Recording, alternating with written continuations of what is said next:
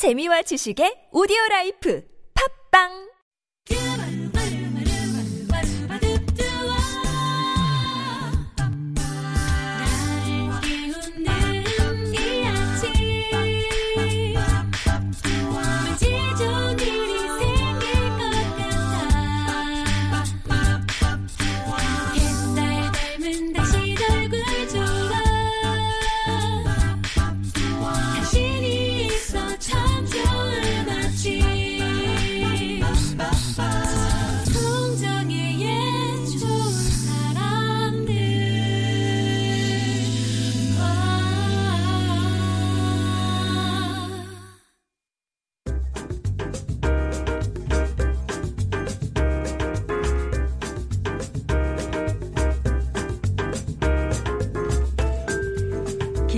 없는 인생은 기름이 없는 램프다 라는 말이 있는데요. 그렇다면 음악이 없는 세상은 어떨까요? 여러분의 귀를 통해 가슴까지 전해지는 감동을 선물합니다.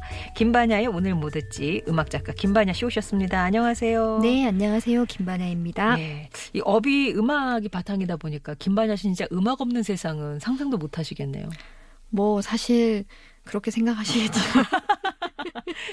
이게 제가- 없으면 이 몸으로 살 수 있습니다. 거의 하루 종일 음악을 이렇게 일 때문에라도 듣고 있는데 네. 어, 좀 가끔 음악이 없는 게 어. 고요하게 느껴질 때가 있더라고요. 너무 이제 계속 음악을 듣고 있다 보니 예, 예, 어떤 예. 분은 농담으로 그런 얘기를 하시더라고요. 이제 좀 들어야 될 음악들 양이 많으니까 음. 한쪽 귀에는 그러니까 두 쪽 다 다른 음악 들으면 되지 않냐 막 이렇게 농담을 하시는 아, 분도 농담이죠? 있더라고요. 그래서 약간 이게 항상 네 너무 좋습니다 음악. 아, 그렇군요. 네. 참 좋아합니다. 네. 네. 제 일입니다. 참 예. 좋아하는. 네.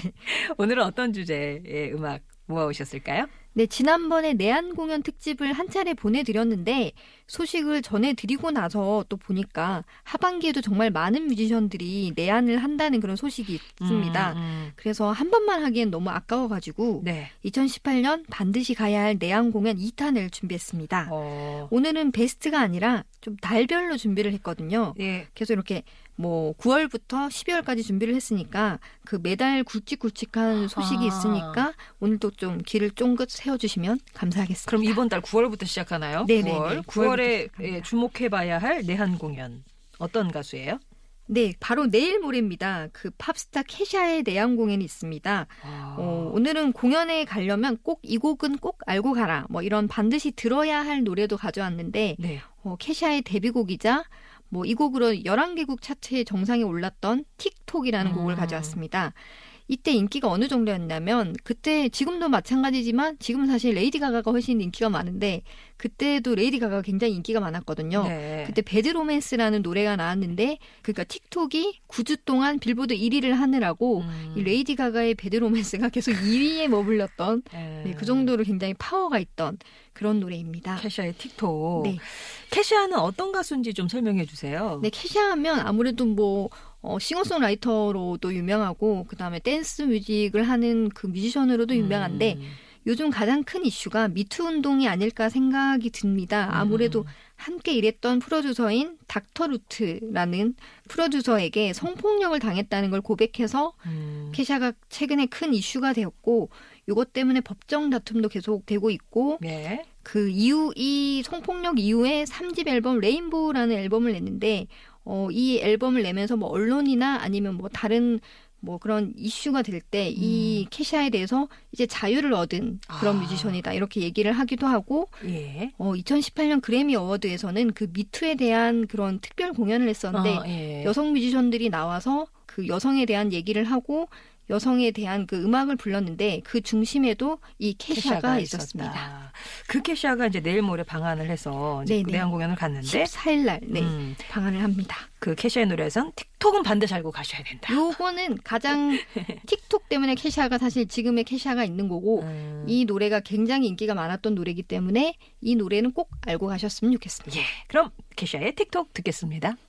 Wake up in the morning feeling like P. Diddy. Hey, what up, Grab my glasses, I'm out the door. I'm gonna hit this city. Let's go. Before I leave, brush my teeth with a bottle of Jack. 캐시아의 틱톡 들었습니다. 9월 내한 공연 대표 주자로 소개를 해주셨고, 네네. 그럼 이제 다달이 가신다고 했으니까 10월로 가나요? 네, 맞습니다. 음. 네. 어, 10월에는 요즘 미국에서 가장 뜨는 신세대 가수. 아, 아, 이 제가 요거를 지금 말을 하면서 아니 아직도 요새 신세대 이런 것은 제가 지금 말을 하면서 어, 어. 신세대라고 하니까 네, 아 네. 좀 아, 이걸 뉴페이스라고 해야 되나? 아, 예, 예, 뭐 하여튼 음, 신인 신인 아, 신인? 음, 아, 모르겠네. 거? 예, 신세대 네. 우리 우리 때 쓰던 예. 근데 사실 이분의 그 목소리나 얼굴을 보면 뭐 딱히 이렇게 뉴페이스 같지 않은데 아 네. 익숙한 얼굴 같은데. 굉장히 좀, 좀 성숙한 얼굴인데 네. 이분이 98년생이시고 그다음에 그 R&B와 팝 신성인 칼리드라는 그런 뮤지션인데 음, 사실 칼리드 하면 I'm the one이라는 그 노래로 굉장히 사랑을 많이 받은 DJ 칼리드를 많은 분들이 생각할 텐데 네. DJ 칼리드와는 다른. 20살 넘게 차이가 나는 DJ 빼고 네. 그냥 칼리드의 그 공연이 10월에 있습니다.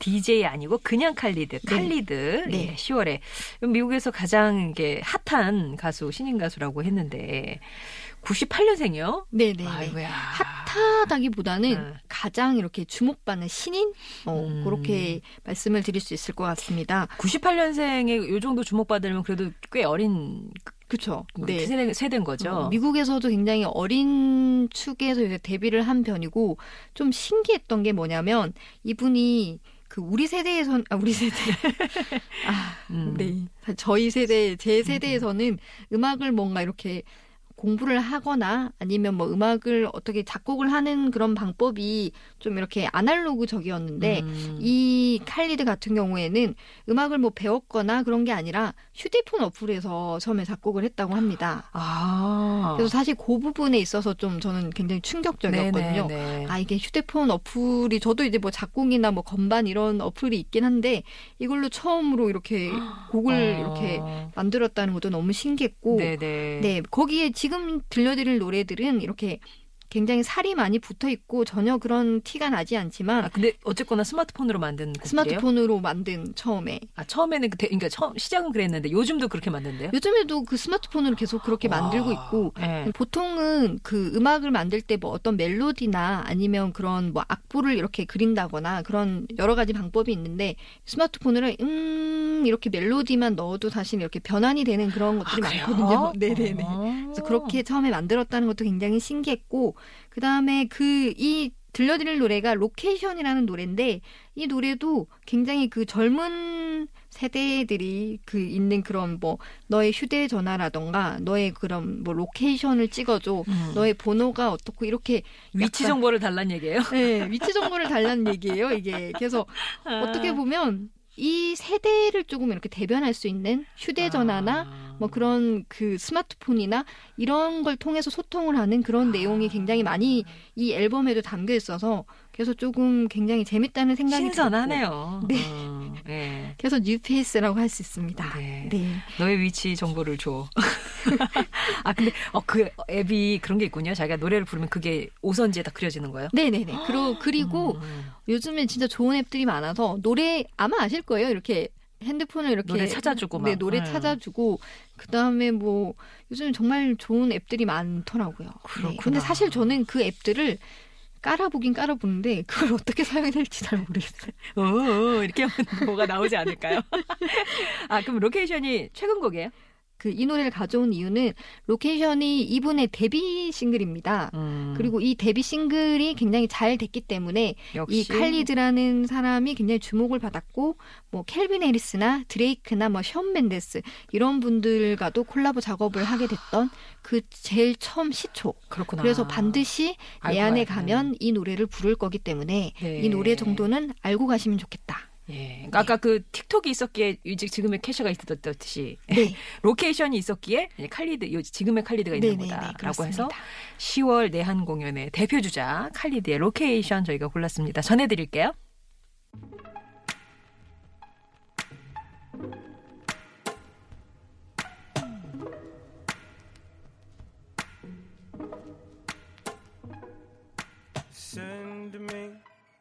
Location, let's focus on.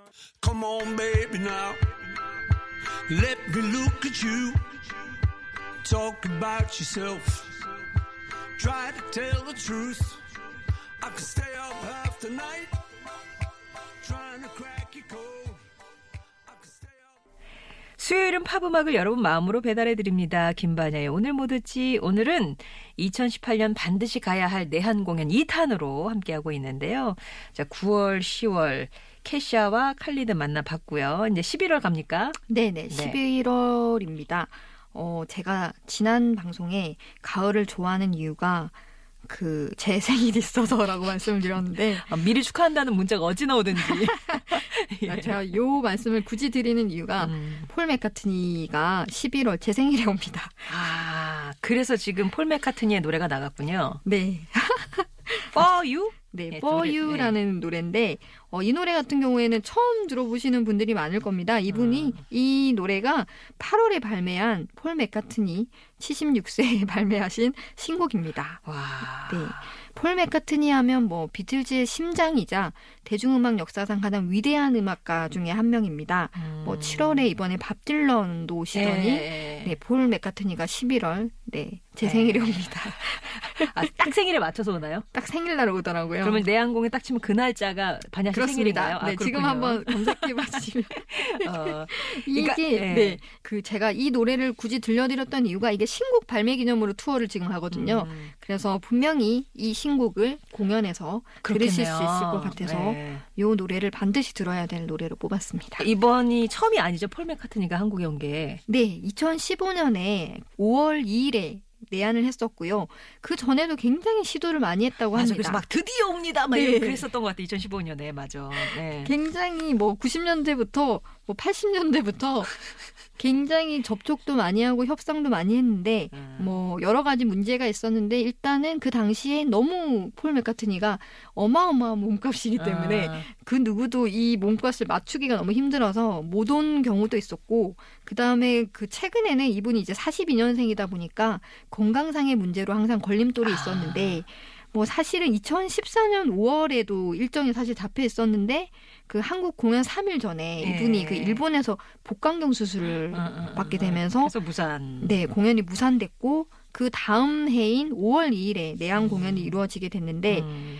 어, 아무래도 한국이 그 떼창 클래스가 있잖아요. 아, 관객들의 떼창. 그렇죠. 이게 가장 그 피크였던 게 헤이주드였을 예. 때. 음, 음. 그 모든 관객들이 뭐 1층, 2층, 3층이 다 나나나나 이거를 부르는데 어, 폴 맥카트니가 굉장히 놀라운 그런 어. 표정을 계속 지었고 예. 폴 맥카트니가 이렇게 한국말을 많이 준비했는데 네네네. 뭐 이때도 남자들만 여자들만 다 같이 뭐 이런 한국 말을 하면서 굉장히 아유, 관객들이 예. 너무 좋아하고 너무 좋아했겠네요. 그리고 사실 헤이주드 같은 경우에는 거의 모든 사람들이 아는 노래잖아요. 그렇잖아요. 예. 비틀즈의 이런 명곡들을 많이 이렇게 이분이 부르셨는데 폴 맥카트니의 공연은 사실 조금 이렇게 비교해서 미안하지만 응. 밥 딜런과는 좀 다르게 네네. 굉장히 노래방처럼 어. 네, 함께 즐길 수 있는 그런 무대가 그렇죠. 될수 있는 그런 음, 무대입니다. 음. 네. 그리고 그 폴 맥카트니가 이제 좀 건강상 계속 문제가 있어서 2015년 공연이 마지막이 아닐까 했는데 음. 그때 폴 맥카트니가 너무 감동을 받아서